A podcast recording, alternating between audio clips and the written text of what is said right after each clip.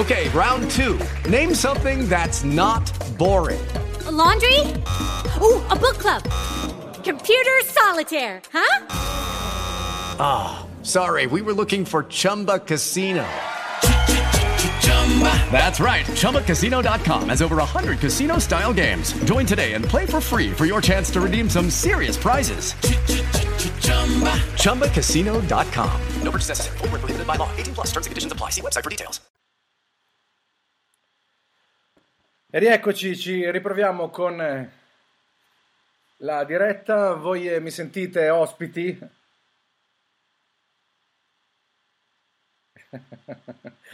Bene, allora, dunque, abbiamo... Allora, eccoci, allora la puntata di oggi si chiama, ha come titolo Essere Ferrari, è una puntata molto particolare, arriva dopo la terza vittoria, dicevo Mauro Coppini con noi e Alberto Antonini, grazie per essere con noi. Bene, allora Mauro, eh, partiamo subito da quello che è stata la, la grande, la, la te, il, il, il, tris eh, Ferrari e quello che è successo eh, la settimana scorsa in pista.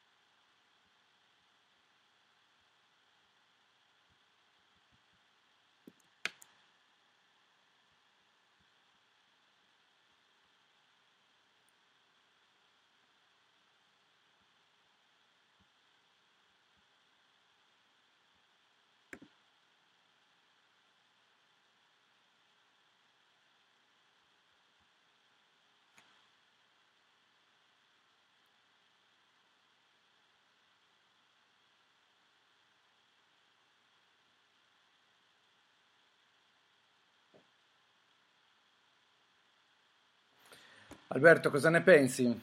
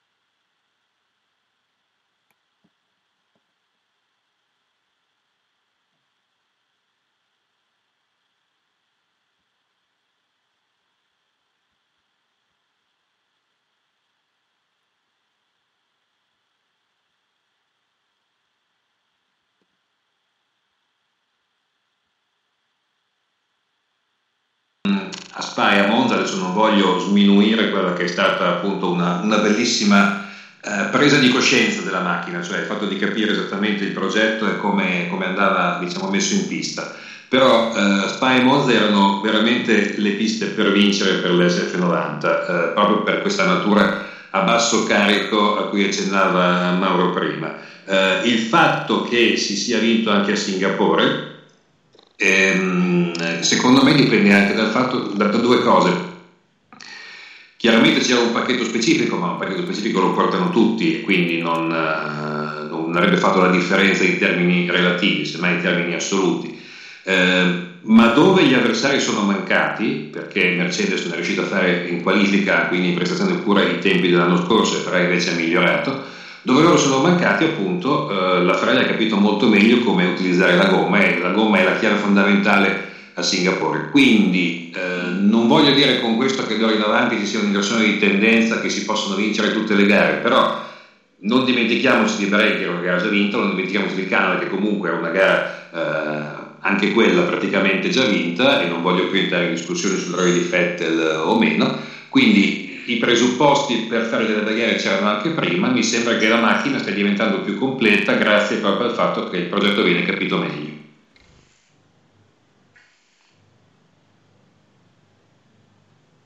Pronto? Sì, noi siamo tutti qua.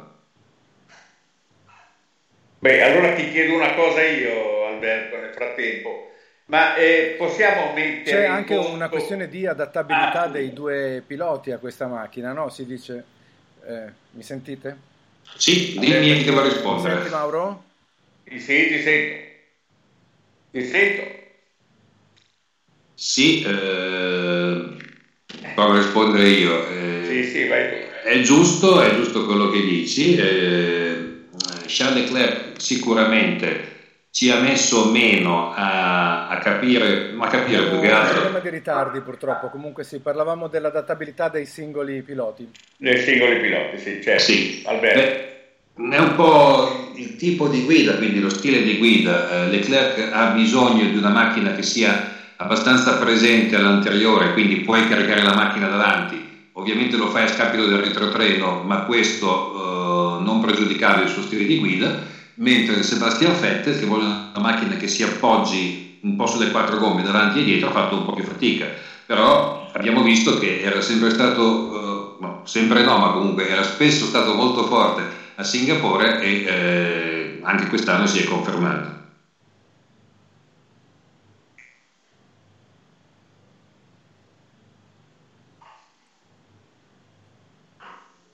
Posso provare a dire qualcosa io, Alberto? Ti volevo chiedere, ma Leclerc, al di là delle sue capacità di guida, eh, presenta un po' le stigmate del, del, campione, nel senso che la personalità, la rabbia fredda con cui ha gestito ehm, una certa strategia non voluta evidentemente da lui a Singapore è un po', ricorda un po' il campione, cioè quello che comunque deve vincere, vuole vincere e non si arrende. Cioè, era una rabbia fredda, raramente al box si alternano al muretto tre personaggi di rilievo per tenerlo calmo e lui lo ha fatto con, con grande freddezza.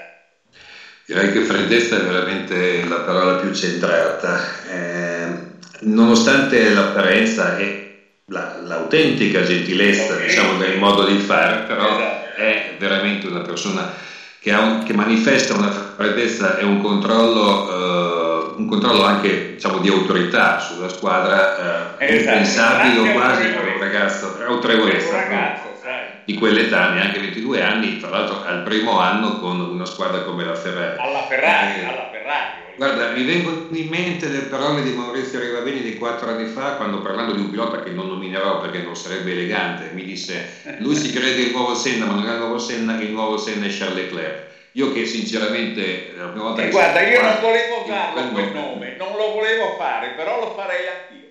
Eh, eh, vedo, come dicevi tu, molti tratti distintivi del carattere, compreso quello di essere all'occorrenza anche aggressivo nei confronti della squadra per volere di più. Eh, io sono d'accordo, eh, magari tu no, da quello che ho letto, ma sul fatto che la Ferrari non abbia sbagliato strategia a favore di uno o di un altro, che abbia semplicemente cercato di conservare il risultato migliore per una squadra che è sempre fare primo e secondo, se non c'è un pilota in lotta per il mondiale, cosa che al momento mi sembra un po' fantasmagorica. Ma eh, è giusto quello che dici, cioè ho visto l'atteggiamento di Charles e l'atteggiamento di chi non si accontenta di chi vuole tutto ed era pronto a polemizzare via radio, quindi sapendo benissimo il mondo visione con il suo stesso muretto per una cosa che non gli andava giù.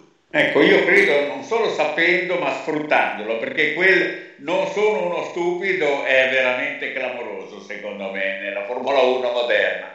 È clamoroso quando certi atteggiamenti un po' diciamo così spavaldi tre anni fa li abbiamo visti eh, sentiti con Max Verstappen, tutti hanno gridato al campione, secondo me anche giustamente. Perché... Ma Max Verstappen aveva il tono del ragazzino, invece Leclerc no, è Leclerc... molto più maturo secondo me. Guarda, eh, Charles, io ci ho lavorato qualche mese quando ero ancora in Ferrari e ti assicuro che una delle cose che ti impressiona di più è la differenza tra la sua voce quando parla normalmente e la voce che tira fuori in radio, come se effettivamente ci fosse un'altra persona che subentra una, con la sua corazza di acciaio, una specie di, di supereroe che, che, prende il controllo di tutto. Però sì, è la voce di una persona in, con autocontrollo e con freddezza, perché rispetto allo stesso Vettel lo senti meno sfogarsi in maniera sì, un po' incontrollata e rabbiosa. Sì.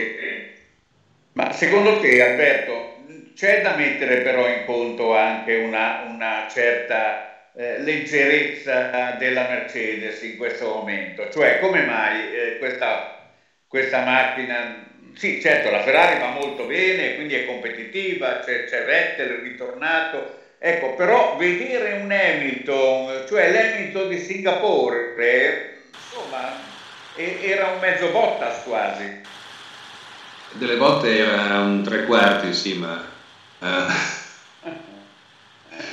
no, è vero, sono pienamente d'accordo. Uh, credo che ci sia un po', un po', di paura di vincere, perché vedo anche certe scelte tecniche, leggi raffreddamento che diventano un po' troppo prudenti, che è quello che ha fatto la Ferrari per esempio in Australia, magari su un'altra scala, ma che comunque pregiudica un po' il risultato. Non capisco uh, le dichiarazioni di Hamilton quando dopo Singapore ha detto che potevamo vincere facilmente, no, allora colpa la strategia. Non credo.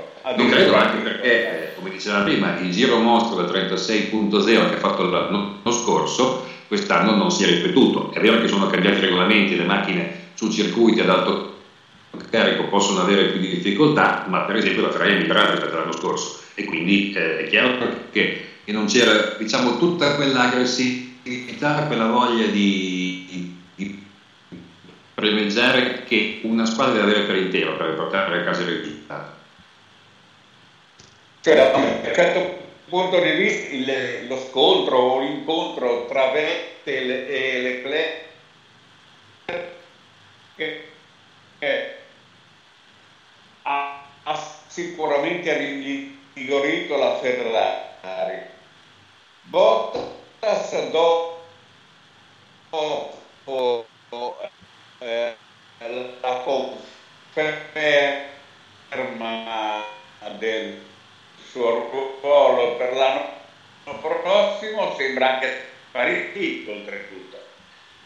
Guarda, io uh, ho simpatia ad altri che lo conosco dai tempi lì, però mi è sempre sembrato quello che si chiama un pilota, cioè un potenziale campione del mondo. Ah, però uh, non è così di grazia cioè una, due, tre gare, un terzo di stagione, un quarto di stagione il campione vero è quello che riesce a tenere quel livello di intensità e di forza anche mentale per tutta la stagione, per tutta la carriera.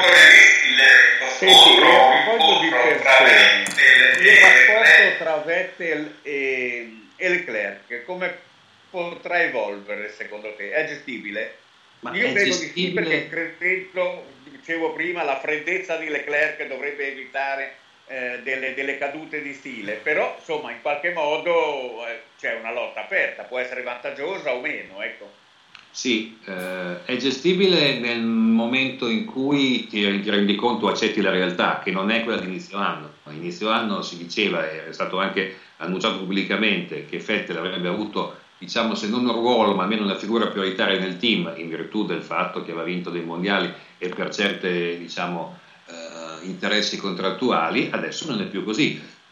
Ti posso dire una cosa, in un team come la Ferrari eh, ci sono, esistono quelle che si chiamano uh, regole di ingaggio. Lo so perché Certo, le ho scritte, eh, non è un segreto, un veto di difesa, eh, semplicemente dice che i piloti eh, vengono in secondo piano rispetto all'interesse del team. Ora è ovvio che valutata in questo momento a pieno la forza totale di un Charles Leclerc non puoi più pensare che abbia una gestione eh, gerarchica con un pilota che sta sopra un altro. Non è impossibile perché sono due persone intelligenti possono capire. Eh, magari se l'anno prossimo la Ferrari sarà migliore che proseguirà il trend positivo che si vede in questo quasi finale di stagione, allora sarà un bel problema da avere. Viceversa sarà un problema da avere, ma ripeto, come dicevo all'inizio, non del tutto. Alberto, secondo te, al di là del talento e sono carattere altrettanto evidente di Leclerc, esiste anche dietro Leclerc un, un, gruppo di potere in qualche modo o è, o è pura fantascienza? No, non è fantascienza, lo sappiamo tutti quanto forte sia il management di Shadow che fa capo a Nicola Totto, non è, non voglio fare adesso della dietrologia dicendo eh, è il figlio del presidente FIA e quindi eccetera perché sono assolutamente convinto che non sia così. Però eh, è vero, c'è un management molto forte dietro il pilota, è una cosa a cui la Ferrari non è particolarmente abituata in tempi recenti, perché per esatto. esempio Vettel si è sempre gestito da solo, può essere un problema, lo dico sinceramente perché l'ho scritto anche mesi fa in certi casi, anzi arrivo a dire che è stato un po' un problema già a Singapore. Sono problemi che vanno gestiti, non, non è semplice, però eh, diciamo che sapevano che si mettevano in casa, lo sapevano per il talento perché l'FDA aveva lavorato molto bene con Massimo Rivola per portare fuori le caratteristiche buone di questo ragazzo, ma sapevano benissimo chi lo gestiva e quindi sanno che cosa vanno incontro. Senti Alberto, ehm, abbiamo vissuto una prima metà di stagione con eh, Formula Noia, no? al Castellei abbiamo raggiunto appunto forse il punto più basso, adesso ci ritroviamo una Formula 1 Beh, direi che è una delle più belle Formula 1 de- degli ultimi anni dal punto di vista spettacolare. Ci mancava la Ferrari, è arrivata la Ferrari. Però eh, abbiamo di nuovo una, una prossimità eh, tra i primi e, e il, tra il primo schieramento e il secondo schieramento, il secondo livello dello schieramento che forse eh, io non mi ricordo di avere mai visto. Abbiamo un secondo e mezzo dal primo al, al diciannovesimo sì, è successo questo. Io credo che globalmente sia cambiato qualcosa, eh, diciamo, sul pianeta gomme. Le gomme sono sempre quelle, ma forse diciamo che un po' alla volta. Forse, scusami, forse anche un pochino sul regolamento sportivo dopo certi fatti, no? E questo uh, a me personalmente va bene, ehm, però sì, è vero eh, all'inizio abbiamo visto quello che dicevi tu perché c'era primazia schiacciante da parte di, un solo team. Eh, eh, dovremmo essere tutti, e mi ci metto anch'io, un po' meno schizofrenici perché le gare noiose c'erano anche negli anni 70 e negli anni 90. Eh, c'erano i minuti, Williams, i minuti eh, dicevamo, e nessuno, e nessuno esatto. aveva niente da dire. Certo. E nessuno si lamentava perché comunque eh, c'erano anche meno gare, quindi diciamo, statisticamente meno... era meno diluita la gara noiosa, però eh, Può succedere, capiterà ancora. Io a Abu Dhabi non mi ricordo una gara eccitante, eh, una gara frustrante quella del 2010, ma eh, ne parleremo a tempo debito. Eh, però è vero, si è un po' compattato il gruppo, non sarà così su tutte le piste probabilmente, però su alcune piste può succedere io, eh, scusate se rilancio la mia idea provocatoria, sono convinto che se eh, i team grandi vendessero i ai team piccoli, come si faceva negli anni 70 con la Lotus, con la Mars, con altri, certo. avremmo probabilmente risolto e il problema dei costi e il problema della competitività, avremmo un problema di proprietà intellettuale, ma basterebbe cambiare proprio tutto il criterio della categoria. Poi è soltanto la mia opinione. Però è vero, eh, comunque divertiamoci con questa Formula 1 perché adesso è divertente e mediamente eh, nell'arco della stagione possiamo dire che lo è stata un po' come l'anno scorso. Senti Alberto, abbiamo visto però due fatti particolari. A Monza abbiamo visto in prova la farsa del sabato delle qualifiche della, della Q3 dove poi alla fine sono stati quasi tutti esclusi perché eh, si faceva chi andava più piano di tutti, visto che era il tempio della velocità, è curioso. Qua abbiamo avuto una ripetizione in gara da un certo punto di vista con anche qua eh, la, la, la, gara a chi andava più piano di tutti per strategie. Ecco, una cosa del genere è deleteria. Parlavamo di spettacolo prima, ecco, anche perché io non credo che il pubblico riesca a capire del tutto questo concetto di strategia tu non pensi che si dovrebbe fare qualcosa? Sì, eh, a un certo sono... punto di vista, scusa, vi dico solo una cosa. Eh, ci sono stati 40 minuti di questa melina a Singapore, ma non converrebbe a questo punto ridurre le gare, ridurre le gare di mezz'ora, che sarebbe anche un format più televisivo? Cosa ne pensi? Sì, eh, Ridurre le gare in assoluto si può fare e Singapore andrebbe fatto subito. Non sono sicuro che questo eliminerebbe il problema della melina, ma sicuramente, visto che comunque la stessa gomma dovrebbe durare per meno giri, per meno chilometri, e ci sarebbe eh, meno tempo. Ci sarebbe, no, io non vedo, sinceramente, non è scritto nella pietra che l'unica gara non di 305 km eh, deve essere il GP di Monaco, potrebbe essere anche questa perché è una gara in cui si arriva sempre al limite delle due ore e come dicevi tu, lo spettacolo iniziale ricorda un po' i pistard sai, quelli di inseguimento che stanno lì in surplus eh, aspettando così, eh, piuttosto, che, eh, eh, piuttosto, che, qualcosa di, di, di, un po' più serio. Oggi, fra l'altro, non la Formula 1, il mondo di oggi è eh, alla ricerca di, di, emozioni forti, di sapori forti, di, eh, cose che momentanee, di flash, di istantanee, snackable, c'è anche questa parola ho sentito, cioè, e sicuramente un tipo due, di sport. Due ore, due ore non è un format televisivo. Esatto, ora è un format televisivo e se poi queste due ore ci mettiamo 40 minuti di nulla, allora a questo eh, punto veramente ci facciamo del male da soli. Uh, stanno intervenendo tanto i padroni di, di F1 Group, di Liberty Media, per migliorare un po' le cose. Credo che questo sia una, una cosa su cui intervenire non sia impossibile eh, e che andrebbe fatta con una certa urgenza. Senti Alberto, un'altra cosa che mh, è, è, venuta fuori quest'anno, molto più degli anni passati, è eh, un potenziale salto generazionale della Formula 1, cioè sono arrivati dei ragazzi e sono tutti ragazzi estremamente competitivi, probabilmente il concetto delle academy che ormai si è generalizzato fa sì che chi arriva in Formula 1 è già un pilota assolutamente completo e adeguato alla Formula 1, cosa che in passato eh, non c'era. Mm, può essere positivo, può essere negativo? Io sono sempre in favore della novità, anche perché mi va benissimo che ci siano i senatori in tutti gli sport, ma è bello che siano stimolati e provocati proprio dal fatto che ci siano questi giovani che vengono fuori. Aggiungo un'altra cosa, pensa come sarebbe stato, non so, vent'anni fa, io e te c'eravamo sicuramente, ah, eh, sentirsi dire arriva un pilota thailandese. Eh, io mi ricordo il primo pilota russo, che mi sembra che fosse... Eh, ma ne abbiamo avuti di, di, piloti strani arrivati lì, eh? Sì, sì, sì, ma adesso c'è questa globalità, non voglio dire ma questa globalità che a me personalmente piace molto perché è bello appunto vedere che non c'è soltanto la scuola inglese e così, ma ci sono scuole più aperte e questa delle accademie è una, è una forma molto interessante, sono molto diverse eh, come filosofia la scuola di Ferrari, l'FDA e quella che è Red Bull. Red Bull ha fatto anche, in senso chiaramente metaforico, centinaia di morti, cioè eh, di, sì, di persone sì, lasciate sul campo. Senza pietà. Ho visto. Brandon Hartley. Eh, che adesso è un collaudatore di Ferrari, quindi era lì come pilota di riserva, perché immagino che Verlaine stesse lavorando eh, a Maranello, eh, l'ho visto lì e anche lui è stato a suo tempo una vittima di questo, come Buemi, come eh, tantissimi altri. Eh, è un modo un po', eh, diciamo, crudo, crudele di andare avanti, eh, dà dei risultati. Personalmente preferisco quasi quello di Ferrari perché con meno gente si lavora in maniera più concentrata, cercando di tirare fuori il meglio da ciascuno. Se poi questo meglio sono soldi, eh, lo sappiamo benissimo che è uno sport che non è gratis. Certamente, e le Academy hanno anche, hanno anche una funzione di questo genere.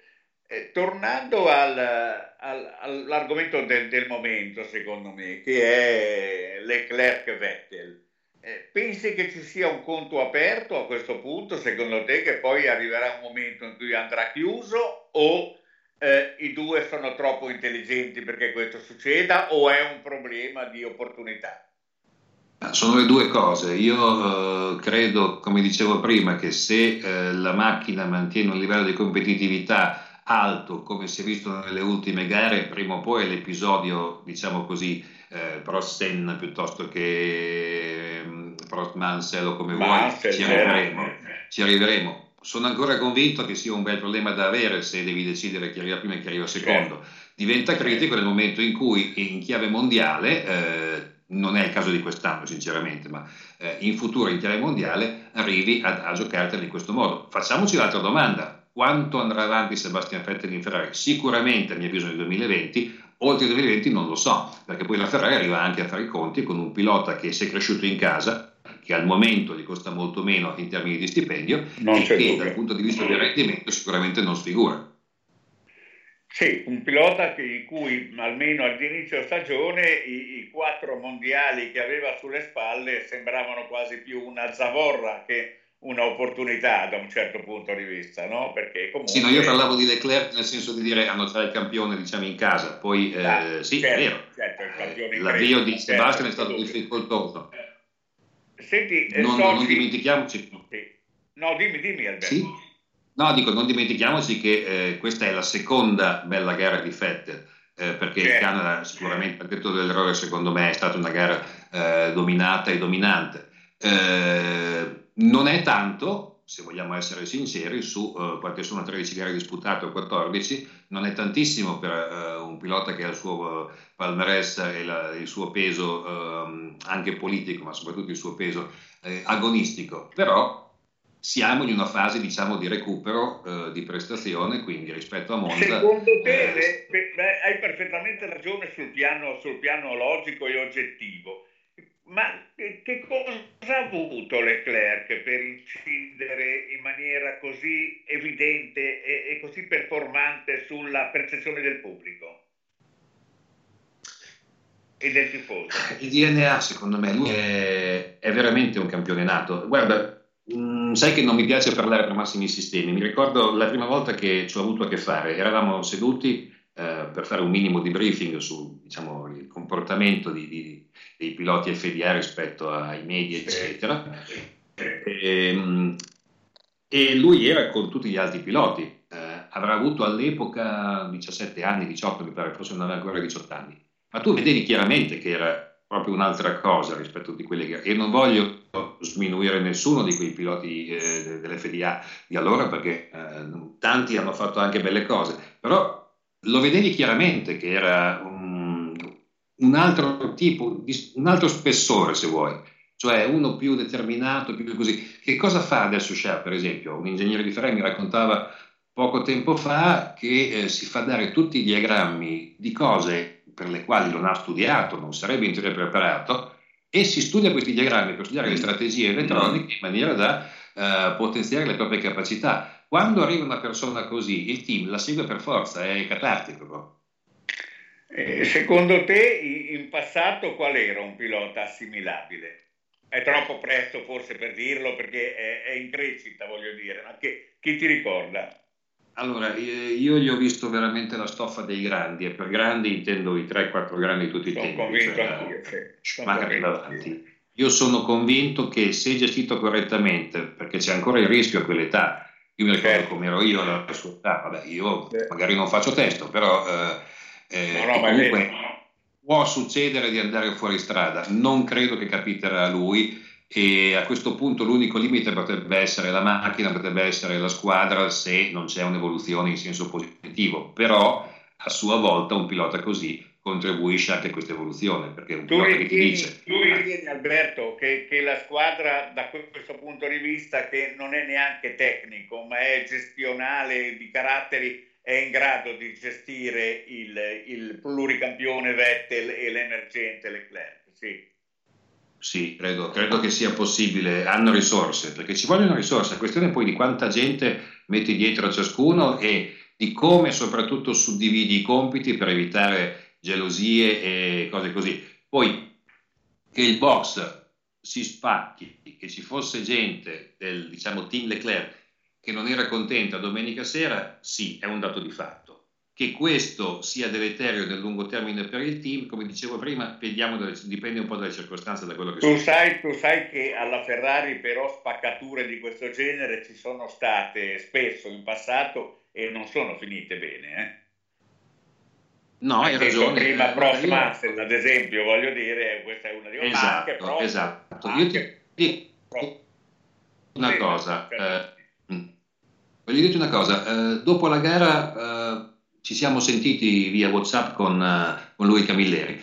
Eh, sta a vedere, e io ti dico, non ero del tutto contento o soddisfatto di come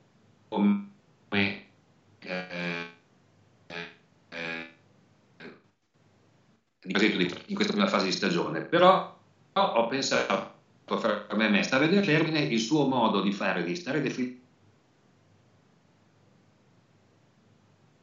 lui e lasciare che la troppe pressioni eh, magari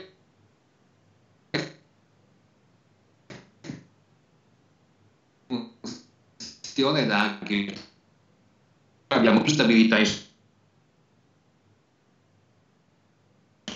squadra con più stabilità in squadra abbiamo un modo diverso di approcciare anche il problema dei piloti.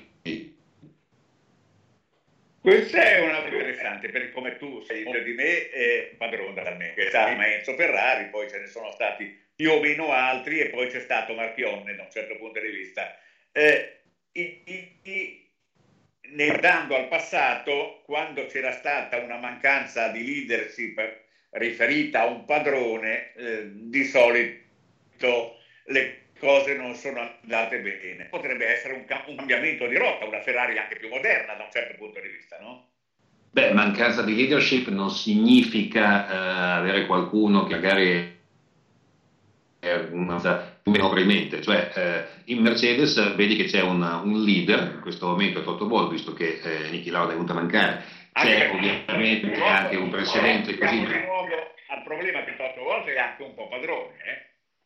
Sottovoce è padrone, certo, ma eh, esercita il suo essere padrone in un modo che almeno da fuori ti dà l'idea di essere più rilassato. Poi io ho vissuto in un team e tu sei, sei in giro da tanti anni, eh, non c'è mai la calma completa. Eh, però da qui a situazioni diciamo estreme ne passa. Io credo che oggi la Ferrari abbia molto da imparare come ambiente, come clima da altre squadre. Eh, lo vediamo poi anche dai risultati. Quindi se eh, questa presa di posizione, eh, parlo di Camilleri perché francamente Zonelka mi sembra molto più defilata, ma se questa presa di posizione funziona, eh, vedremo i risultati del prossimo anno.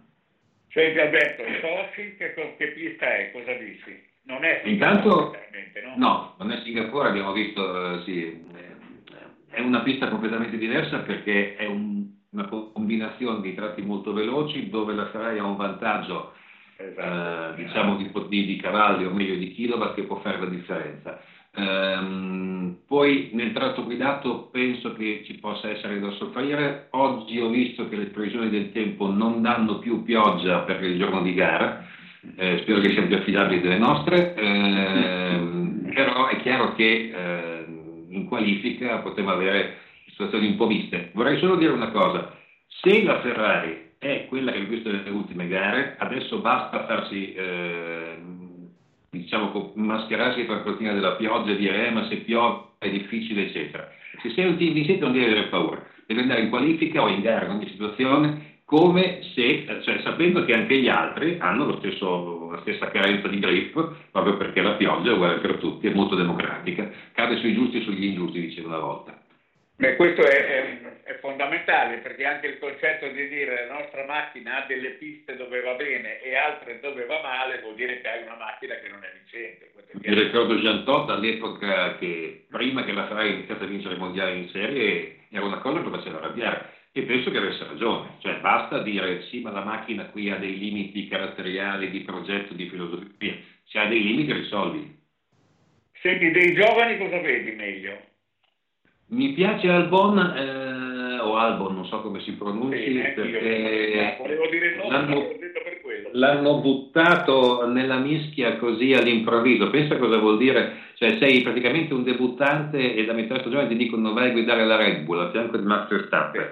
Cioè, pensa che, che, che sfere d'acciaio che servono, ecco, come un... Però torniamo al discorso delle Academy, questi ragazzi sono pronti. Sì, ma sono pronti, poi se vuoi diciamo anche che queste macchine sono difficili dal punto di vista eh, tecnologico perché devi imparare un sacco di cose con eh, l'ibrido, ma sono più facili dal punto di vista fisico perché effettivamente non hai eh, diciamo la, la non preparazione che c'era una volta. La Formula 2 attuale non mi piace, mi sembra anche troppo bassa come livello tecnologico, però questi piloti, come dici tu, arrivano preparati. I simulatori giocano un ruolo importante, la preparazione fisica gioca un ruolo altrettanto importante e la preparazione mentale, la vediamo dappertutto, sono dei, dei giovani, dei piccoli professionisti che sono già preparati in nuce, diciamo, per poi diventare dei, sì, grandi beh. Vengono presi a, a, sei anni con il kart e vanno avanti. Eh, certo, è certo. È stato uno dei primi a seguire quella strada, no? Nigel Mansell mi ricordo che raccontava, cominciò a girare in carta e mi, non vi doppiavano, mi saltavano letteralmente addosso tutti.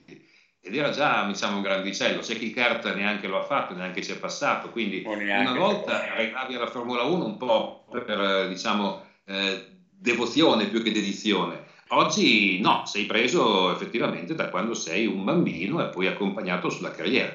Sai, se vogliamo, se vogliamo, sottolineare la differenza generazionale dei piloti, io ricordo bene che Mansell dopo le prove eh, c'era il solito briefing dove tutti dovevano confrontarsi e lui non, non, c'era mai, andava a giocare a golf e quando gli dicevano ma perché non sei qua, dice ma io sono un pilota, non sono un collaudatore, non mi interessa. Quindi, eppure era, era un uomo vincente.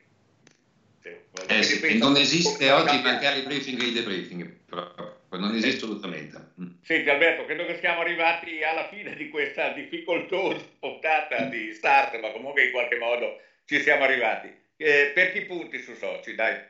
Su Soci punto su Hamilton, sinceramente. Verstappen no, eh, perché è troppo lungo il rettilineo. No, non credo, non credo. Punto su Hamilton, eh, se fossi cattivo direi spero di sbagliare, quindi non lo dico. Va bene, allora io invece mi astengo del tutto. Alberto, ti ringrazio tanto. Grazie a voi, grazie a voi, alla prossima. Grazie a tutti quelli che hanno avuto la pazienza di ripercorrere. Grazie a tutti, davvero, anche da parte mia. È difficile e arrivederci alla prossima volta. Alla prossima, ciao a tutti. Arrivederci. Ciao. Adesso non dico niente perché non so se siamo staccati o attaccati.